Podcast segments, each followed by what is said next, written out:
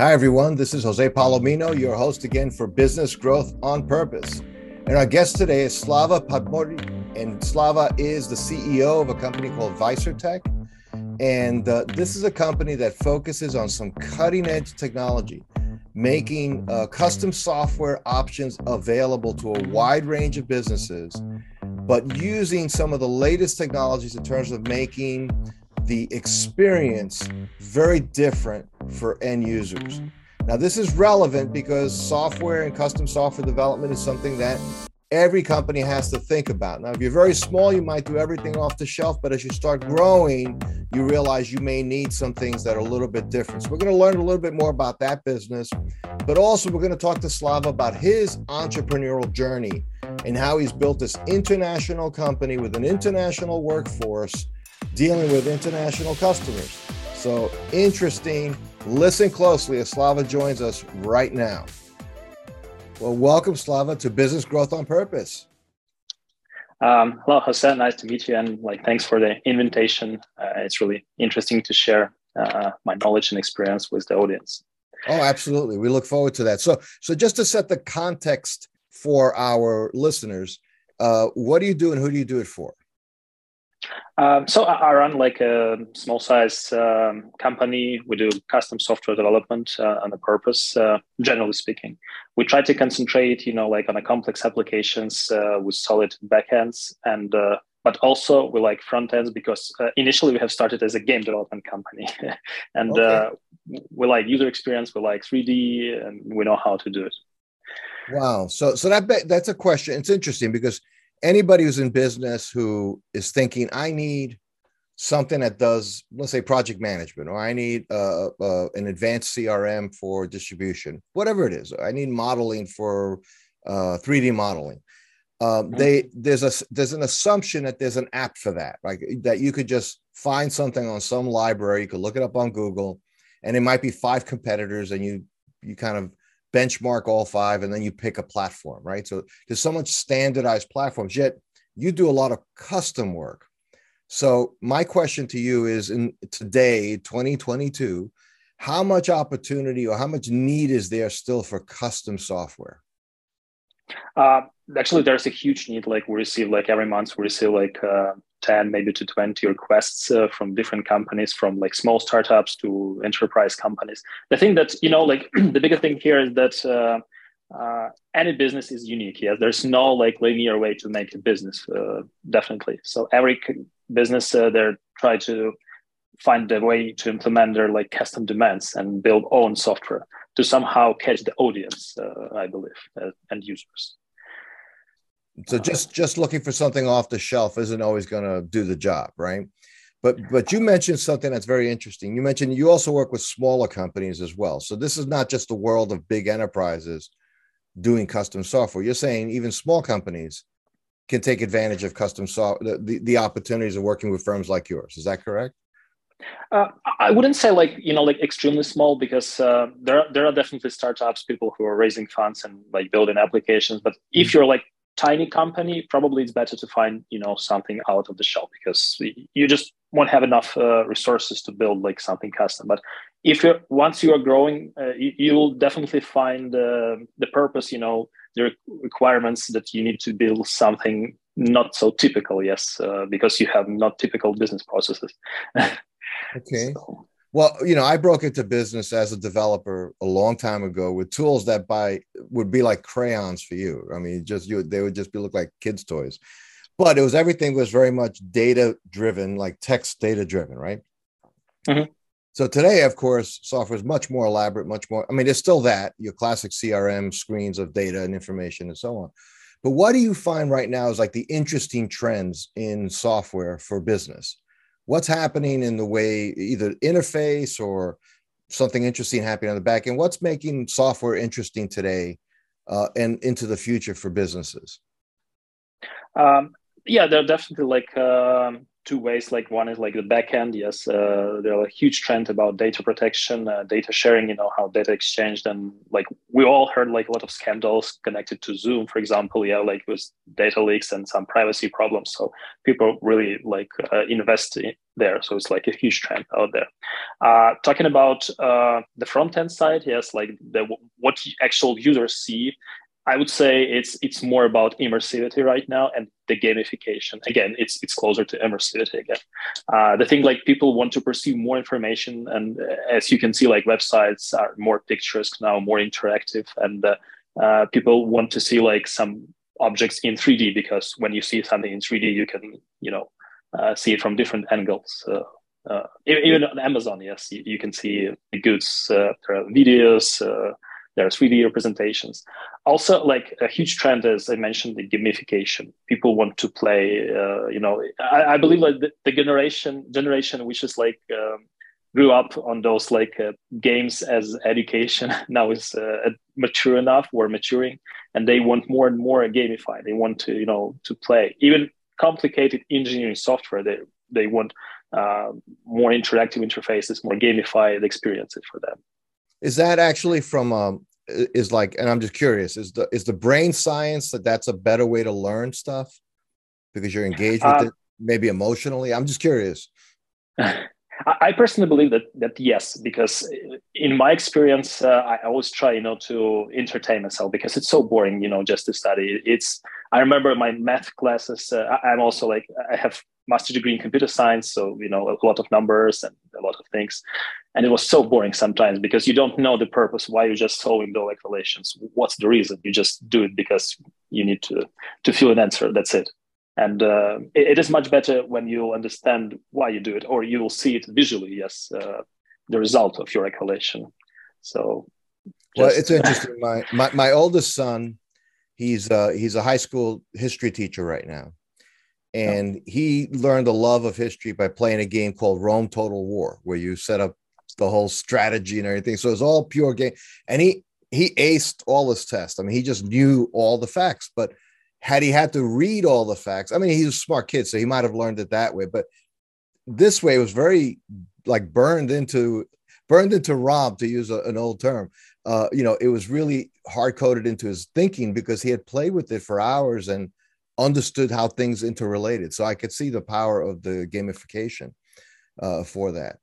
So in terms of uh, that's kind of the user interface side, and, and certainly the web now is not just like a you know a desktop screen it's your mobile device it's now we're moving into the world of like you know virtual obviously that's been around a little bit you know with the uh, augmented reality and stuff but do you see mm-hmm. that as as something and especially a lot of our audience are, are involved in uh, in manufacturing and other like industrial services Where, do you see interfaces going all the way there to where people are going to be in immersive environments uh, to interact with data I, actually, I, I, believe yes, that's true. I mean, one hundred percent, definitely, because uh, uh, you know uh, we're in the business for a long time, and uh, I see how trends are changing. You know how market is adapting, and every like every year, uh, people request more and more interactive experiences, more and more immersive things. Yes, like they want to dive deep inside. As you mentioned, the example with your son, they want to to play history. They want to be there exactly, you know, and learn out of it and not just learn, just perform, you know, daily tasks. Uh, uh, uh, we have like one uh, interesting client, like they're doing some oil and shipping engineering stuff. You know, I mm-hmm. cannot unveil all the information, of course, of but course. Uh, and now they have like a big idea to change their like main application interface and make it more, you know, like um, cartoonish. I would say even okay. even this way because sometimes it's too boring, and they want engineers to be also utilize the virtual reality and build uh, not only blueprints yes build uh, constructions inside uh, those rigs you know like instantly there. Uh, so so yes. Wow. So yeah so i guess that the idea is if you can if you can visualize or simulate something before you have to build it in the real world it's a lot less expensive once you know when you think about it like you building i mean that's why you have blueprints right? You build a whole design before you actually lay down concrete uh, because it's very expensive to make adjustments on the 80th floor of a, of a building that wasn't properly designed Um, so that's that's that's really interesting. So so Slava, one thing that I that I am interested in is in the world of software development. So you're you're right now you're based in Europe, right? But you serve a global clientele, right? So how do you see the world is is software development now just a global enterprise? Just it could be anywhere at any time? Is that i mean it's been there's been a lot of major outsourcing over the years for like big corporate uh, it functions. But i'm talking about just the collaboration the world of software development. How is that how have you seen that unfold? What do you see coming up in that in that regard uh, talk, talking about us, like little remark, like we have our headquarters in the United States, and uh, we have research and development office in Europe, and okay. uh, we have a few offices across like the whole Europe. Uh, and so it, it's it's already global. Yes, I believe there's a, a cool um, phrase, a cool world called like digital nomad nowadays. Yes, like if you're in IT, you probably work remotely, and you're able to travel anywhere and work anywhere. Even countries they adopt special rules you know where you can go any country uh, and there's no need to there's like a simple process to get the residency and stay for a year or two. So definitely it's global because uh, there are no limits for it people. We just need uh, a laptop and the internet. That, that's it. Okay. Wow and uh, but now you know language is still an issue for uh for the world right? So like is there i know there's computer languages but in terms of the development community sharing ideas I'm thinking about like the Reddit boards or whatever where things are being shared. Is that pre- predominantly in English or not anymore? Now it's it's something a little something for everybody. To be honest, like in my experience, it's like 99% in English. Um, I, I, simply try to avoid any like resources like in, in other languages because again, English is like global international language in general. Yes, not only for the IT, but in IT, it's like kind of a standard. so. Well that's interesting right. So so that is i mean even if the even if the the programmer isn't necessarily a a, a, a comfortable english speaker they would they would still be working in, in english as far as sharing ideas and information re- regarding the projects. Uh, i think that's fascinating. So one thing i'd like to just explore a different side of your of your world uh, slava in your your business. I mean you started a business so tell us a little bit about your journey starting your your practice and you know how what how it was to be an owner and be an entrepreneur. Um, you know there's like a good joke um, someone asks uh, like an angel investor like how do you sleep? Like you have so many like investments and so on. And he answered uh, i sleep like a baby. Uh, and they say wow how it's possible? I mean there's so many stress in your life and he answered like i sleep like four hours i sleep and four hours i cry. So it's basically describes uh, the, the, business idea. Now, now I, I, try to recommend people guys just try to avoid business if you can. Just go and work as like developer as engineer if it's possible. But i understand like uh, entrepreneurship it's like kind of um, there's special people they really want to. And I, I, I maybe I'm unlucky, but I always wanted to be this person, you know, to run a company. Um, basically, like uh, I'm uh, my partner, um, he's CTO right now in our company. We decide that okay, we don't want uh, to work in other companies. We want to make better, you know, service. We want to make better software, basically, and uh, we decide to start our own company. We found uh, some small contract initially, just somewhere in internet you know there are like special websites where you can find a job mm-hmm. like for best freelancer. So we found a contract. It was like um, a social network for dogs like instagram but for dogs. Imagine like 10 years ago. Okay. All right actually we yeah it was cool like you can own dogs and you show photos. So we made that project and we realized that okay it's happening. We're finished the first contract and we found another one and we hired a few people you know and um, iterationally we started growing growing and now it's more than 70 people. Wow. That's really exciting. And that happened fairly i mean fairly quick uh it sounds like. I mean you moved it along and it started with one project and it was uh, uh instagram for dogs. So i love that. Yeah. It actually was cool project uh, i remember a client from portugal something like that. No that, uh, that nice that's person. really good. So so one of the challenges with any small business, uh, and you just described it, scaling, right? Managing scaling, which is uh, both a financial challenge and a people challenge. And in your world, the people you need are highly skilled people. I mean, you can't just take anybody and make them, you know, an advanced uh, Unity software developer or something like that. You, you they they have to do something. So how have you been able to pull the team in, find the people you need to find, and keep everybody happy enough so that you're not dealing with the chaos of a lot of, you know, there's always going to be some turnover in technology positions because people get a better offer or whatever. But how do you keep it all together? It, it's really it's really true that the thing that uh, it's it's the hardest part in this business I would say is to find talents. Uh, from the very beginning, we decided like we want to work only with like with talented people. You know, people who really want to be inside IT, who want to develop uh, software. You know, like enthusiasts, like people really crazy about it. And uh, at the beginning, like uh, it was more about maybe hiring friends from the university mostly. Uh, sure. Uh, when we became like a company of five to ten people, we started like uh, searching elsewhere. You know, like uh, just job sites, uh, finding people, give an interview.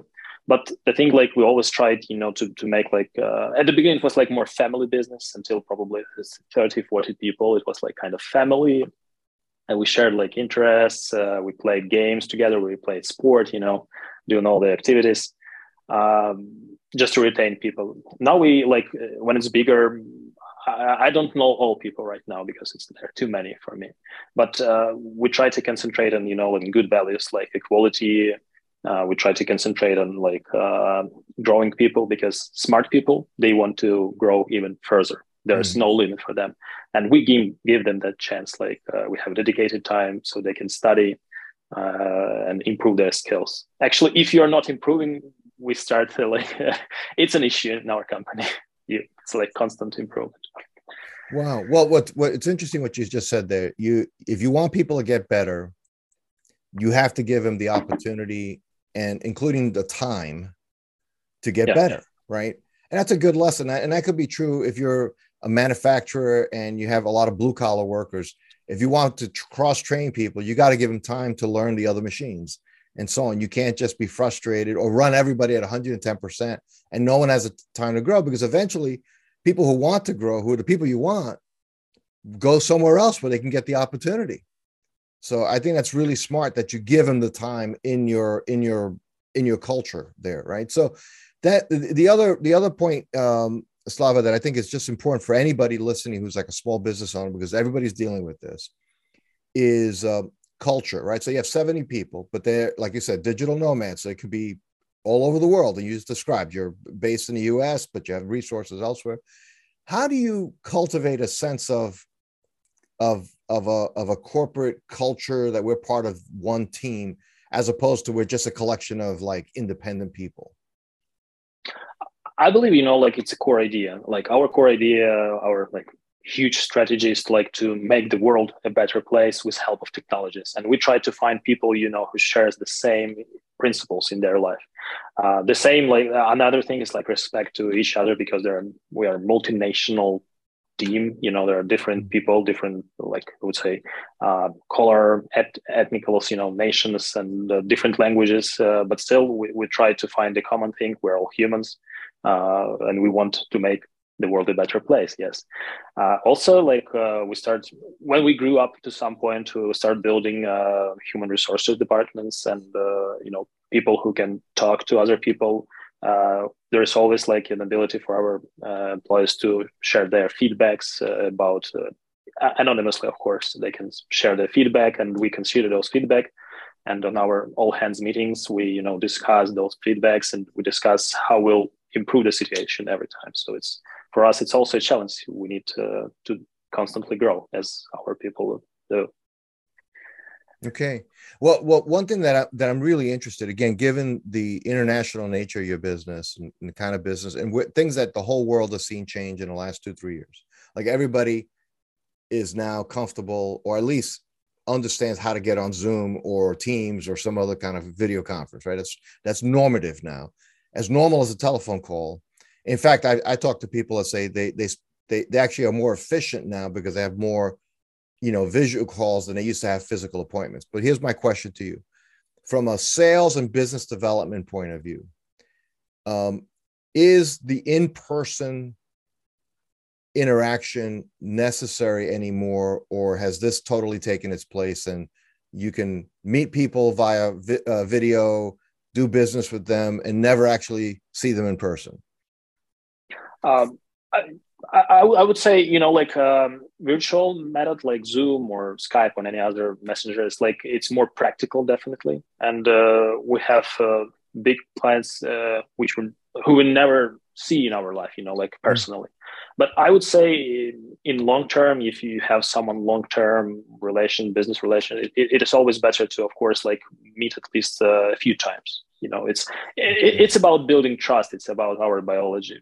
But uh, of course, more practical. Like the whole company works remotely now, and we use video conferences all the time. It's it's so much more practical. Sometimes boring, you know, because most uh, people they work from home. Mm-hmm. it's it's you know like pajama problem.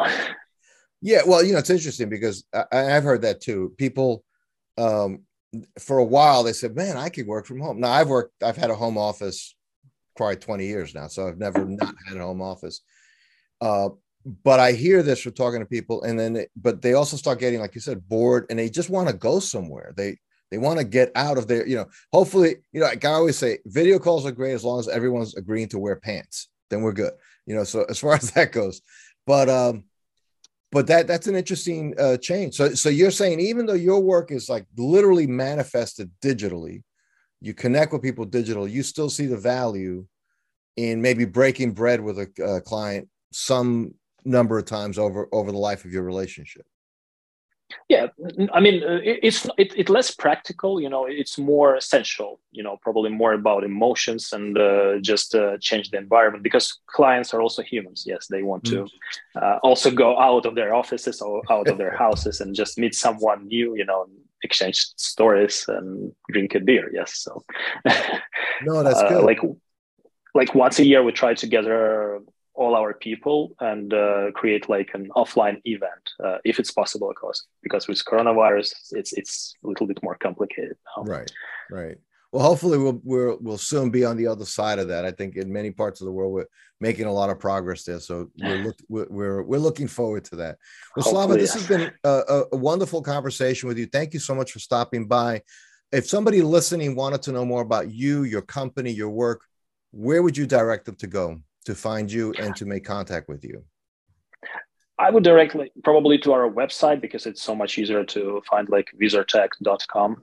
Uh, also, I'm a member of like Forbes Tech Council and I write uh, articles, I write uh, expert panels, answers. So it also, for someone, you know, who wants to get more knowledge uh, and how I think, like how I share the knowledge with the world, it's maybe Forbes Tech Council would be better. Okay and and it's uh, uh v i s a r t e c h dot com, correct? Yes, correct. Okay, correct. fantastic. So I just want to make sure people go to the right place. Uh, Slava, thank you so much for stopping by. Really appreciate your insights and uh, adding value to our audience here at Business Growth on Purpose. Thank you very much for invitation. And um, if needed, just um, call me in the future. I have so much to share and I like to share the information. Excellent. Thank you. Thanks for listening to another episode of Business Growth on Purpose. If you like the show, hit subscribe and leave us a review to help other people find the podcast. And if you're ready to take the next step in driving intentional growth for your business, come check out what we're doing at valueprop.com. We've developed industry leading programs and systems to help B2B owners take control of their growth. Until then, thanks for listening to another episode of Business Growth on Purpose.